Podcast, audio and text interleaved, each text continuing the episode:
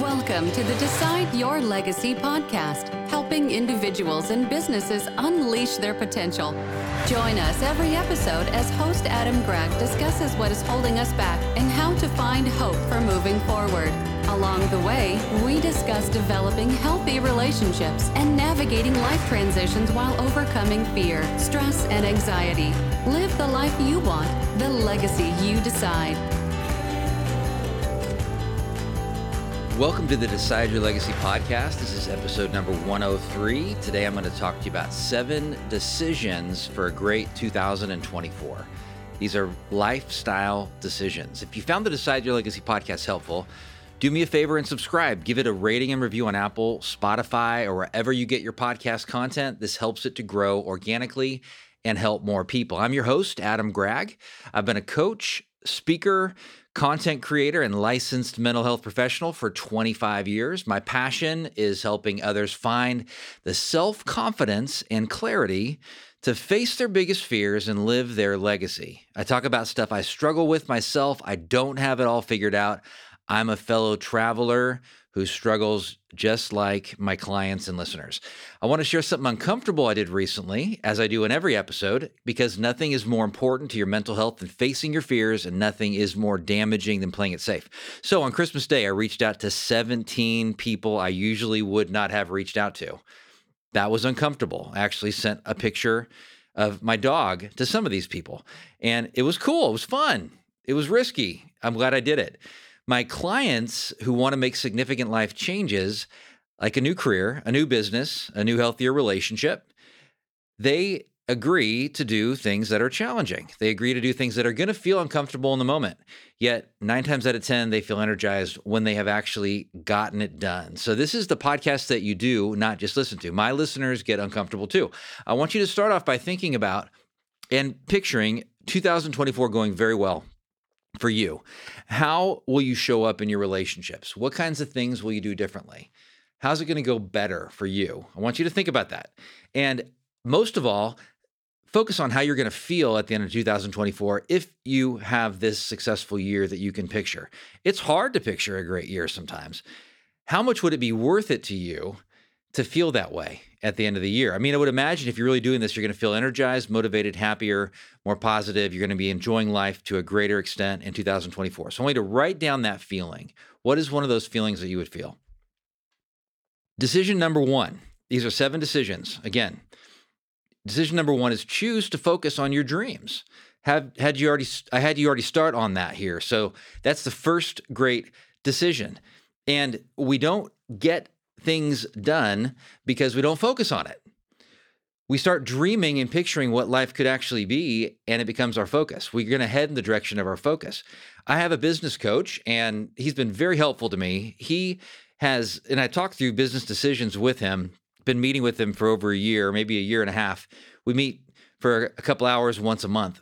And I was talking about growing Decide Your Legacy and getting new office space, bigger space, so I could add more people, and everything. And I, as we talked about it, he pointed out to me that Adam, you you focus on what can go wrong, not what can go right. And he was exactly right. I put more energy into what could go wrong. It's not bad to think about that a little bit, but maybe make 80% of your focus on what can go right. That's an intentional decision. It's a choice that you can make. You have little control over much of your life. What other people do, what happens, your past, mistakes you've made, the personal challenges you have today, the health challenges you have today, but you do have influence over how you act and how you think, over your perspective. I had a client who was reaching a bunch of goals. And in the past, she had been procrastinating and not making great progress. And I asked her what had changed, what's different. The answer was that she was focusing on her vision every day. She was focusing on her goals every day. And she was making progress, which was energizing her and giving her momentum to reach that next goal and that next goal, which were all leading her towards her vision. An action you can take right now is to post somewhere in your house or in your car where you'll see it every day something related to this picture in your mind of how your life could be this time next year, 2020, 24. So maybe it's a specific level of health or the way that you're engaging people or how you will feel write it down and post it. I like to do it on my bathroom mirror, on my fridge, on my calendar, on my car dash. If you choose to start focusing on your dreams, you're going to find that life will become a little scarier in some ways, an energizing type of scary, and life is also going to be more enjoyable. You're also going to find that it can be easy to go cave back into yourself because that's where you were before. That's where you're actually going to be most comfortable. Second choice is to choose an outward perspective. This means that you're not making it about you. When we get consumed in our emotions, how people will respond to us, how people are treating us, what's going on in our lives relationally, externally, and it's all about our emotions and how we're perceived, it's about us. Anxiety increases the more we make our life about us. In fact, it's a great gauge. When your anxiety is increasing, it's something, it's your body telling you something needs to be fixed and changed. Anxiety is a blessing because of that. So our emotions can consume us and take away our power. We're making it about us. We're believing our thoughts and our feelings as factual. We can decrease that by getting out of ourselves. When I flew on my first trip to Europe, so I was going from from Newark, New Jersey to Milan on a direct flight. From I mean, I'd flown to Newark from Wichita, from Chicago to Wichita, everything. But I was terrified to get on that plane, and I couldn't quite figure out how. I mean, it wasn't the best time of my life. I was struggling with a lot of things personally, but I couldn't figure out at the moment why am I so incredibly terrified? I'm just getting on a plane to go to a foreign country where I know really know what at the airport, but I knew some. My sister was there, my brother-in-law were over there in Milan, and we were going to Lake Como. But I was so scared, and I was focusing so much on what could go wrong, and it really wasn't turbulence or a plane crash. Although that used to be a terrifying thing for me, it's not now. Thank goodness. But I was terrified of all the unknowns of going to a foreign country, not speaking the language. Are they going to pick me up at the time on the right time at the airport? What's going to happen while I'm actually there? I was a work trip, so I was going to do some things at a wellness retreat as a coach, and that was an internal it was a me my feelings perspective. I was giving all this power away to how i was actually feeling. I was calling people should i cancel? Should i fly back home? Oh i'd be so ashamed of myself if i did and if i canceled on this thing. And I didn't, thank goodness I didn't, but I got there, had a great time. It really opened up my eyes to a whole new perspective and a whole new world and a whole new environment for me and opportunities I never thought were out there internationally, but it was amazing for me. And I was so terrified. I almost missed out on it. And I find I'm about, I'm about to have a breakthrough when my fear and my anxiety escalates to a great level because that means that I am so scared of what could happen because it could be so good. And it's I, I will justify it saying it's what could go wrong, but it's not. And so when we choose to have an outward perspective, we're choosing relationally to engage people in a different way. We're thinking about how I can help somebody else. What opportunity is there for me to engage and ask questions? And that leads us to better relationships. The third decision is not to go it alone. People have been around a lot of family recently because I'm doing this podcast right after Christmas 2023. I know that many of you listening are drained, and you probably feel that the coaching, if you're a client, has not been helpful during this season of your life. And I have tried to warn you, but we go back into bad habits when we're around environments that may not be as healthy, and they're not necessarily ones that we choose to be in on a regular basis. So many of you may feel drained and may have had boundary difficulties because people had been infringing on your boundaries and you had to set and establish boundaries. And maybe you got some pushback. And maybe you had people even accusing you of being selfish or not loving. I don't know, but you may feel, you may not feel like yourself and be ready to just take a break. And I mean, personally, I have been around family for the last week and I've establish good boundaries, but I do feel like there have been some more difficult interactions. So, I mean, for example, and this is not to bash on anybody whatsoever, but when I go home, my parents, who I love and who are great people, they treat me like sometimes like I'm 18 or 17 or 16, not to any fault of their own, but for example, like my dad will say, Hey, go help your mom. And I'm like, okay, I'll go help my mom. And I do it and everything. But, or my dad will ask me, how many pieces of pumpkin pie have you had? I'm thinking, I'm 50 years old, but I don't say that. I just roll with it. It's not a big deal. You know, it's just him. And it's a sign of how they're trying to help as my parents. But I can feel drained. And that's not a draining situation. I mean, that really isn't one of them. But some interactions were. And I can have this tendency to be codependent where I need people need people's approval. I can believe my value can comes from how people are treating me and perceiving me or I, how I perceive their thinking about me or interacting with me. But that's not healthy for me. So when you go it with other people in these healthy interactions, which some relationships can be both if you don't establish healthy boundaries, but not going it alone is choosing in 2024 to have people around you who you're opening up to and you're sharing your struggles with. It doesn't have to be a lot of people, but one person who you're really being honest with, not to get validation, not to get some kind of manipulation of their life and their relationship with you, which can be hard to identify. Manipulation is a deceptive thing. We often don't know how we're doing it. I've had some some awareness this year of how I can be manipulative. And I'm not doing it willfully, I'm not trying, but I'm trying to impact relationships to get what I want out of them in an unhealthy way from my own insecurity. And that's not good. And that's what I'm working on. And I've had some breakthroughs there. And it's really encouraging. And that means I'm not going it alone. I'm not needing capital N E E D relationships. I'm needing relationships, small N E E D. It's something that I need to be a better person because I want their honest feedback. And I want to go with other people because I know I'm more likely to reach my goals. I know I'm more likely to be emotionally encouraged. I know there's people who can come into my life that give me energy in a positive way, which I want in my life. So that's what I'm talking about here. So, how can we engage other people in a healthy way? Not our relationships are our responsibility. You can't blame other people for feeling discouraged or drained in your relationships. That's your boundary to set and yours alone.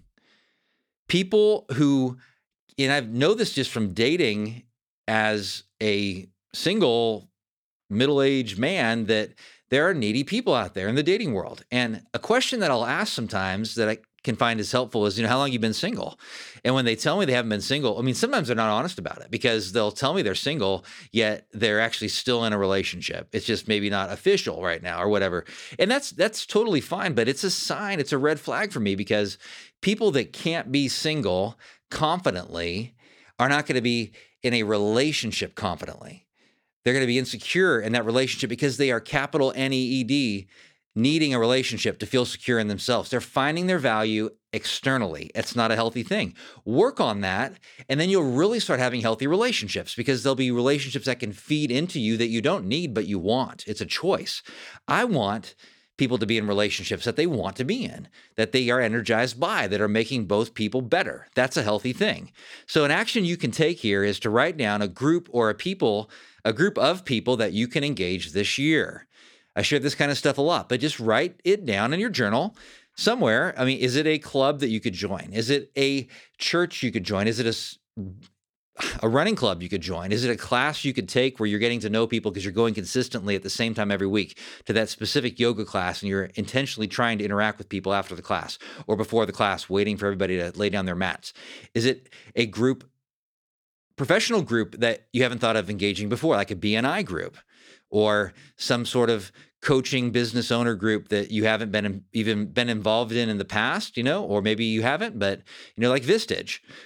Think about it and write it down. So if you found this podcast helpful, hit the link to Shatterproof Yourself Light. It is a course that I've put together and it's it's a brief course. You can watch it right now after this podcast, and it has seven small steps to a giant leap in your mental health. There's a workbook, four page workbook, where you write down your answers swiftly and you can share it with your friends, go through it with somebody else. You're going to find it very valuable, especially if you found this content helpful because it digs in deeper, much deeper into these concepts that we're discussing today, these decisions that we're discussing today. So, seven small steps to a giant leap in your mental health. Check it out.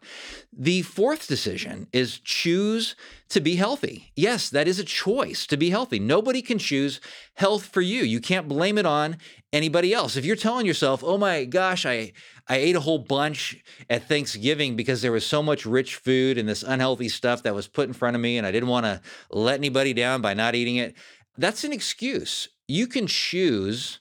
You're not in a foreign country here with people you don't know where it is going to be offensive to them if you don't eat what they had made. Now, I know this can be and sound really rigid. If someone just was really had this pumpkin pie they were so proud of and everything, well, have a bite of the pumpkin pie. You know, I mean, but you don't have to have two pieces of it with Cool Whip on it, which is what I did.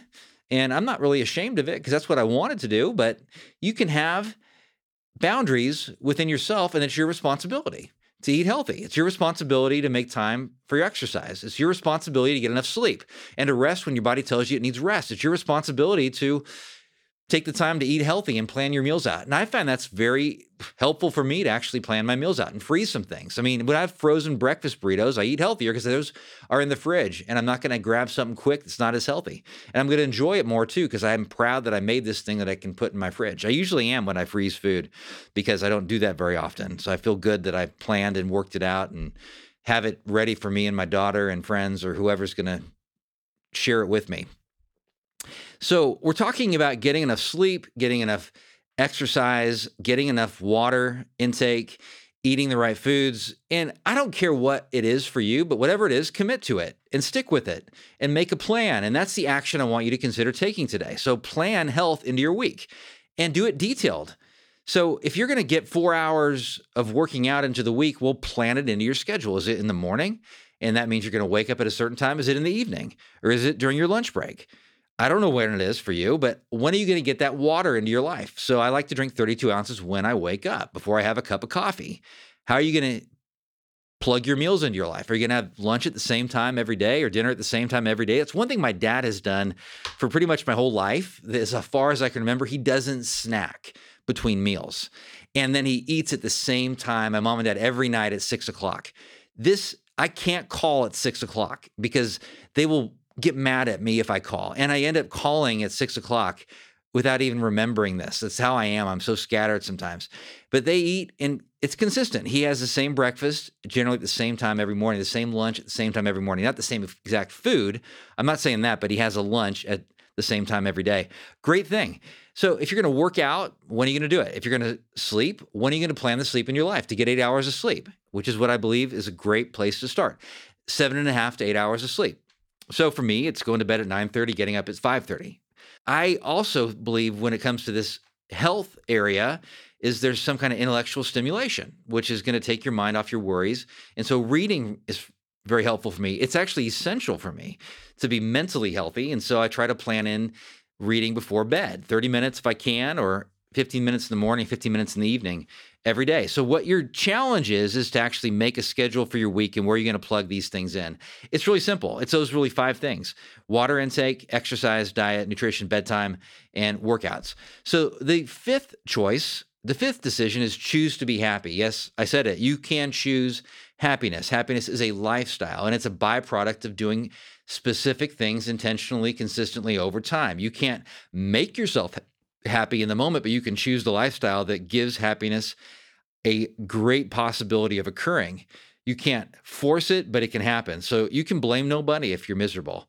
What are you putting into your mind and choosing to focus on? What are your inputs? Are you choosing to focus on negative things consistently? Are you choosing to avoid gratitude, avoid people potentially because they challenge you to see the good things in your life and so you're being you're being consumed by the negativity in your life? How are you managing your stress? What are you doing to choose happiness? So I know for me, it's a habit I've had for years, and I've had many clients that have developed this habit as well, is to choose gratitude and put it into their life.